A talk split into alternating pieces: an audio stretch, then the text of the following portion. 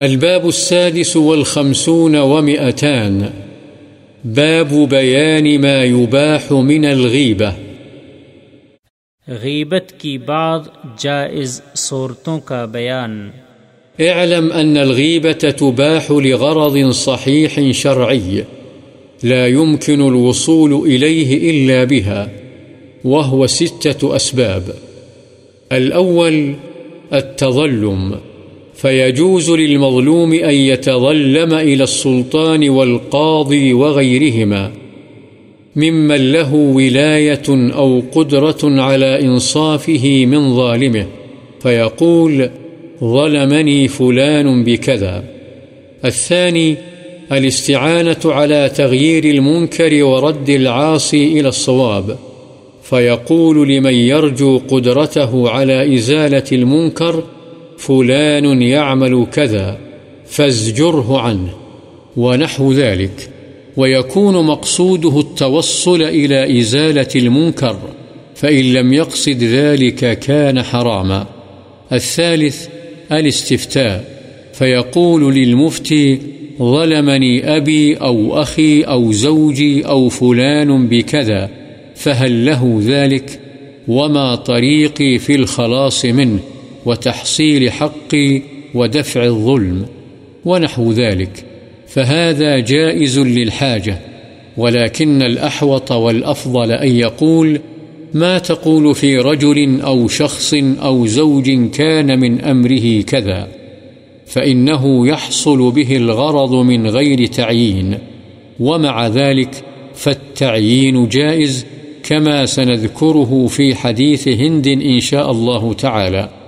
الرابع، تحذير المسلمين من الشر ونصيحتهم، وذلك من وجوه.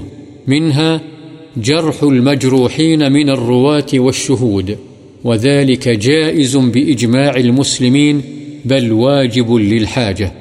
ومنها، المشاورة في مصاهرة إنسان أو مشاركته، أو إيداعه، أو معاملته، أو غير ذلك، أو محاورته.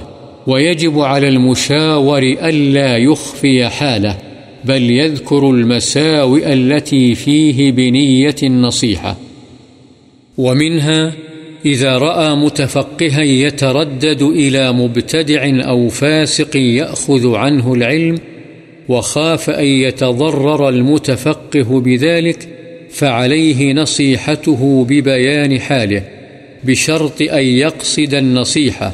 وهذا مما يغلط فيه، وقد يحمل المتكلم بذلك الحسد، ويلبس الشيطان عليه ذلك، ويخيل إليه أنه نصيحة، فليتفطن لذلك. ومنها أن يكون له ولاية لا يقوم بها على وجهها، إما بأن لا يكون صالحا لها، وإما بأن يكون فاسقا أو مغفلا، ونحو ذلك. فيجب ذكر ذلك لمن له عليه ولاية عامة ليزيله ويولي من يصلح أو يعلم ذلك منه ليعامله بمقتضى حاله ولا يغتر به وأن يسعى في أن يحثه على الاستقامة أو يستبدل به. الخامس، أن يكون مجاهرا بفسقه أو بدعته كالمجاهر بشرب الخمر ومصادرة الناس وأخذ المكس وجباية الأموال ظلما وتولي الأمور الباطلة فيجوز ذكره بما يجاهر به ويحرم ذكره بغيره من العيوب إلا أن يكون لجوازه سبب آخر مما ذكرناه السادس التعريف فإذا كان الإنسان معروفا بلقب كالأعمش والأعرج والأصم والأعمى والأحول وغيرهم، جاز تعريفهم بذلك، ويحرم إطلاقه على جهة التنقيص، ولو أمكن تعريفه بغير ذلك كان أولى. فهذه ستة أسباب ذكرها العلماء، وأكثرها مجمع عليه، ودلائلها من الأحاديث الصحيحة مشهورة. فمن ذلك معلوم ہونا چاہیے کہ کسی صحیح شرعی مقصد کے لیے غیبت کرنا جائز ہے، جبکہ اس کے بغیر اس تک پہنچنا ممکن نہ ہو اور اس کے چھ اسباب ہیں۔ نمبر ایک، دست درازی کا ہونا، چنانچہ مظلوم کے لیے جائز ہے کہ وہ بادشاہ اور قاضی یا ایسے مجاز افسر وغیرہ کی طرف اپنا معاملہ لے جائے، جن کے پاس حکمرانی کا اختیار یا ظالم کو سزا دے کر انصاف کرنے کی طاقت ہو۔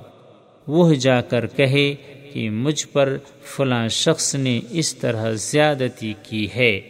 نمبر دو، خلاف شرع کاموں کے روکنے اور برائی کے مرتکب کو راہ راست پر لانے کے لیے مدد حاصل کرنا۔ چنانچہ وہ ایسے شخص سے جس کی بابت اسے امید ہو کہ اسے خلاف شرع کاموں کے روکنے کی قوت ہے۔ یہ کہے کہ فلاں شخص یہ برائی کر رہا ہے۔ تو اس کو اس سے روک یا اسی طرح کی کوئی اور بات کہے۔ اور مقصود اس کا صرف یہی ہو کہ اس برائی کا ازالہ ہو جائے۔ اگر یہ مقصود نہیں ہوگا تو ایسی شکایت حرام ہوگی۔ نمبر تین، فتویٰ طلب کرنا۔ چنانچہ وہ مفتی سے جا کر کہے، مجھ پر میرے باپ نے یا میرے بھائی نے یا میرے خاوند نے یا فلاں شخص نے اس طرح ظلم کیا ہے۔ کیا اسے اس کا حق ہے؟ اگر نہیں ہے تو اس سے خلاصی پانے اور ظلم کے ٹالنے اور اپنا حق وصول کرنے کا میرے لیے کیا طریقہ ہے؟ اور اس طرح کی کوئی بات کرے تو یہ بوقت ضرورت جائز ہے۔ لیکن اس میں بھی زیادہ محتاط اور افضل طریقہ یہ ہے کہ وہ اس طرح سوال کرے کہ ایسے آدمی یا شخص یا خاوند کے بارے میں آپ کی کیا رائے ہے، جس کا معاملہ اور رویہ اس طرح ہے۔ اس طرح نام لیے اور متعین کیے بغیر بھی مقصد حاصل ہو جائے گا، تاہم اس کے باوجود تعین یعنی نام لینا بھی جائز ہے۔ جیسا کہ ہم اس کی بابت ہند کی حدیث بیان کریں گے انشاءاللہ۔ اللہ نمبر چار۔ مسلمانوں کو برائی سے ڈرانا اور ان کی خیر خواہی کرنا اور اس کے متعدد طریقے ہیں۔ مثلا، حدیث کے سلسلہ سند کے مجروح راویوں اور واقعے کی حقیقت معلوم کرنے کے لیے گواہوں پر جرح کرنا۔ اس کے جواز پر مسلمانوں کا اجماع ہے، بلکہ بوقت ضرورت یہ واجب ہے۔ یا جیسے کسی سے شادی بیاہ کا تعلق قائم کرنے یا کاروبار میں شرکت کرنے یا اس کے پاس امانت رکھنے یا کوئی اور معاملہ کرنے یا اس کے پڑوسی ہونے کے بارے میں ایک دوسرے سے مشورہ کرنا ہے، تو جس شخص سے مشورہ کیا جائے، اس کے لیے ضروری ہے کہ وہ کوئی بات نہ چھپائے۔ بلکہ خیر خواہی کی نیت سے وہ تمام برائیاں بیان کر دے جو اس میں ہوں، تاکہ انسان غلط جگہ رشتہ نہ کرے، بد دیانت کے پاس امانت نہ رکھے، نہ کاروبار میں اشتراک کرے اور نہ اس کا پڑوسی بنے وغیرہ۔ اسی طرح جب ایک شخص کسی طالب علم کو دیکھے کہ وہ شریعت کا علم حاصل کرنے کے لیے کسی بدعتی یا فاسق کے پاس جاتا ہے اور وہ یہ اندیشہ محسوس کرے کہ طالب علم کو اس بدعتی یا فاسق سے نقصان پہنچے گا تو اس کے لیے ضروری ہے کہ وہ اس کا حال بیان کر کے اس کی خیر خواہی کرے۔ بشرطی کے مقصد صرف خیر خواہی ہو اور یہ معاملہ ایسا ہے کہ اس میں عام طور پر غلطیوں کا ارتکاب کیا جاتا ہے۔ کبھی تو حسد انسان کو ایسی بات کرنے پر آمادہ کرتا ہے، لیکن شیطان اس پر معاملے کو خلط ملت کر دیتا ہے۔ اور اس کے دماغ میں یہ بات ڈالتا ہے کہ یہ خیر خواہی ہے۔ درا حالی کے اس میں خیر خواہی کی بجائے حسد کی کار فرمائی ہوتی ہے۔ اس لیے انسان کو ہوشیار اور بیدار رہنے کی ضرورت ہے۔ یا کوئی افسر اعلیٰ اور حاکم ہو، لیکن ولایت کا صحیح حق ادا نہ کر رہا ہو، یا تو اس لیے کہ اس کے اندر حکمرانی کی اہلیت ہی نہیں ہے، یا فاسق ہے، یا کم عقل وغیرہ ہے۔ تو ضروری ہے کہ اس کی حقیقت مقتدر اعلیٰ تک پہنچائی جائے، جس کو اس پر غلبہ و تفوق حاصل ہو، تاکہ وہ اس کو ہٹا دے اور اس کی جگہ ایسے شخص کو حاکم اور افسر مجاز بنائے جو معاملات کی اصلاح کرے یا کم از کم اس کی اصل حقیقت اس کے علم میں آ جائے، تاکہ وہ اس کے حال کے مطابق اس سے معاملہ کرے اور اس سے دھوکہ نہ کھائے اور یہ کہ وہ کوشش کرے کہ اسے سیدھے راستے پر قائم رہنے کی ترغیب دے یا پھر اسے بدل دے۔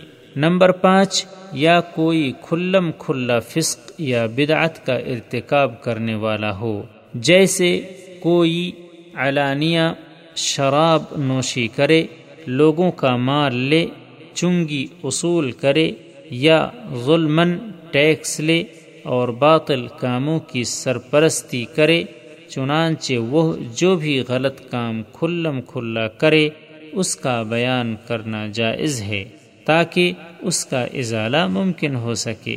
اس کے علاوہ اس کے دوسرے عیبوں کا جو مخفی ہوں بیان کرنا حرام ہے اللہ یہ کہ اس کے جواز کا بھی کوئی ایسا ہی دوسرا سبب ہو جو ہم نے ذکر کیا۔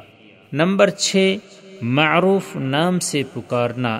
جب انسان کسی لقب کے ساتھ معروف ہو، جیسے اعمش، اعرج یعنی لنگڑا، بہرا، اندھا اور بھینگا وغیرہ، تو اس کے لیے تعارفی نام یا لقب کا استعمال جائز ہے۔ تاہم، توہین و تنقیس کی نیت سے ان الفاظ کا استعمال حرام ہے۔ اور اگر مذکورہ معروف القاب کے بغیر اس کا تعارف ممکن ہو تو زیادہ بہتر ہے۔ یہ چھ اسباب ہیں جو علماء نے بیان کیے ہیں، جن کی وجہ سے دوسروں کے عیب کا بیان کرنا جائز ہے۔ اور ان میں سے اکثر پر علماء کا اتفاق ہے اور صحیح احادیث سے اس کے دلائل مشہور ہیں۔ ان میں سے چند یہ ہیں۔ عن عائشة رضی اللہ عنها أن رجلا استأذن على النبي صلى الله عليه وسلم فقال، ائذنوا له، بئس أخو العشيرة.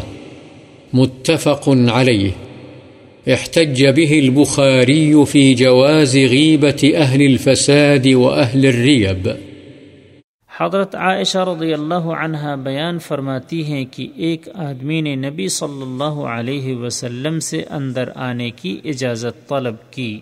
تو آپ صلی اللہ علیہ وسلم نے فرمایا، اس کو اجازت دو، یہ اپنے خاندان کا برا آدمی ہے، بخاری و مسلم۔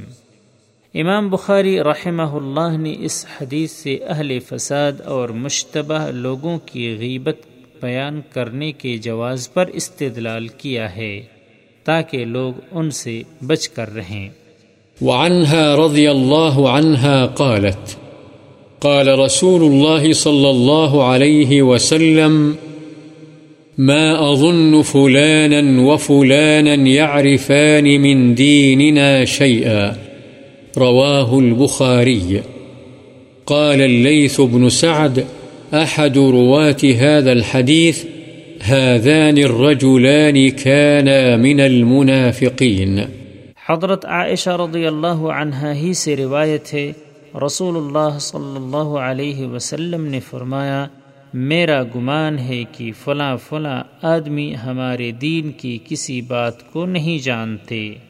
بخاری اس حدیث کے ایک راوی لیث بن سعد فرماتے ہیں کہ یہ دونوں آدمی منافقین میں سے تھے۔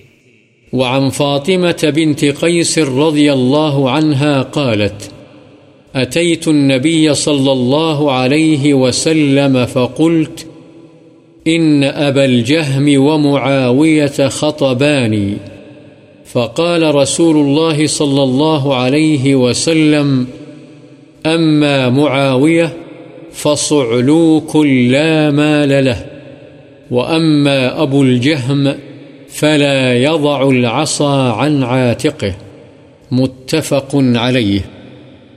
وفي رواية لمسلم، وأما أبو الجهم فضراب للنساء، وهو تفسير لرواية لا يضع العصا عن عاتقه. وقيل معناه كثير الأسفار. حضرت فاطمہ بنت قیس رضی اللہ عنہ بیان فرماتی ہیں کہ میں نبی کریم صلی اللہ علیہ وسلم کی خدمت میں حاضر ہوئی اور کہا کہ ابو جہم اور معاویہ دونوں نے مجھے نکاح کا پیغام بھیجا ہے، میں کیا کروں؟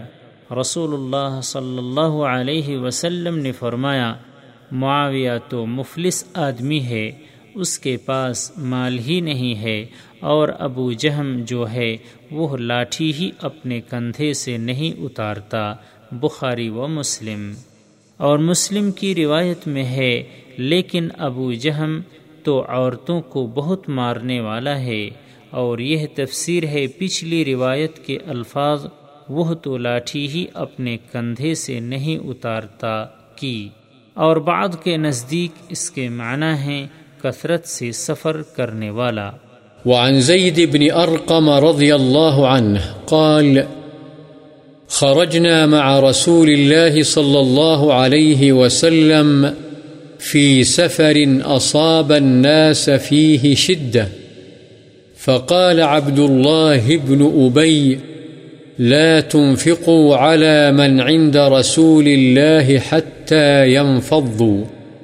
وقال لئن رجعنا إلى المدينة ليخرجن الأعز منها الأذل. فأتيت رسول الله صلى الله عليه وسلم فأخبرته بذلك. فأرسل إلى عبد الله بن أبي فاجتهد يمينه ما فعل. فقالوا، كذب زيد رسول الله صلى الله عليه وسلم، فوقع في نفسي مما قالوه شدة، حتى أنزل الله تعالى تصديقي، إذا جاءك المنافقون. ثم دعاهم النبي صلى الله عليه وسلم ليستغفر لهم فلووا رؤوسهم. متفق عليه. حضرت زید بن ارقم رضی اللہ عنہ بیان کرتے ہیں کہ ہم ایک سفر میں رسول اللہ صلی اللہ علیہ وسلم کے ساتھ باہر گئے، اس میں لوگوں کو بہت سختی پہنچی۔ عبداللہ بن ابئی نے کہا، تم رسول اللہ صلی اللہ علیہ وسلم کے ساتھیوں پر اپنا مال مت خرچ کرو، تاکہ وہ خود ہی منتشر ہو جائیں۔ اور اس نے کہا، اگر ہم مدینہ واپس پہنچ گئے تو یقیناً ہم میں سے زیادہ عزت والا وہاں سے ذلیل کو نکال دے گا۔ حضرت زید فرماتے ہیں، میں یہ بات سن کر رسول اللہ صلی اللہ علیہ وسلم کے پاس آیا اور آپ کو اس کی بابت بتلائی۔ چنانچہ آپ صلی اللہ علیہ وسلم نے عبداللہ بن ابئی کو پیغام بھیج کر بلوایا تو اس نے پختہ قسم اٹھا کر کہا کہ اس نے ایسا نہیں کہا۔ لوگوں نے کہا، زید نے رسول اللہ صلی اللہ علیہ وسلم سے جھوٹ کہا۔ چنانچہ میرے دل میں لوگوں کی بات سے سخت رنج ہوا۔ یہاں تک کہ اللہ تعالی نے میری تصدیق میں یہ صورت نازل فرما دی۔ اذا جاءك المنافقون۔ جس میں آگے چل کر عبداللہ منافق کا وہی قول نقل کیا گیا ہے۔ پھر نبی صلی اللہ علیہ وسلم نے ان منافقین کو بلایا۔ تاکہ آپ ان کے لیے استغفار کریں، لیکن انہوں نے استغفار سے اعراض کرتے ہوئے اپنے سروں کو پھیر لیا۔ وعن عائشة رضي الله عنها قالت قالت هند امرأة أبي سفيان للنبي صلى الله عليه وسلم إن أبا سفيان رجل شحيح وليس يعطيني ما يكفيني وولدي إلا ما أخذت منه وهو لا يعلم قال خذي ما يكفيك وولدك بالمعروف متفق عليه حضرت عائشہ رضی اللہ عنہ سے روایت ہے کہ حضرت ابو سفیان رضی اللہ عنہ کی بیوی حضرت ہند رضی اللہ عنہ نے نبی صلی اللہ علیہ وسلم سے عرض کیا، ابو سفیان بخیل آدمی ہیں، وہ مجھے اتنا خرچ بھی نہیں دیتے کہ مجھے اور میرے بچوں کو کافی ہو جائے، مگر یہ کہ میں خود ان کے علم کے بغیر ان کے مال میں سے کچھ لے لوں۔ آپ صلی اللہ علیہ وسلم نے فرمایا تم دستور کے مطابق اتنا مال لے لیا کرو جو تمہیں اور تمہارے بچوں کو کافی ہو جائے، بخاری و مسلم۔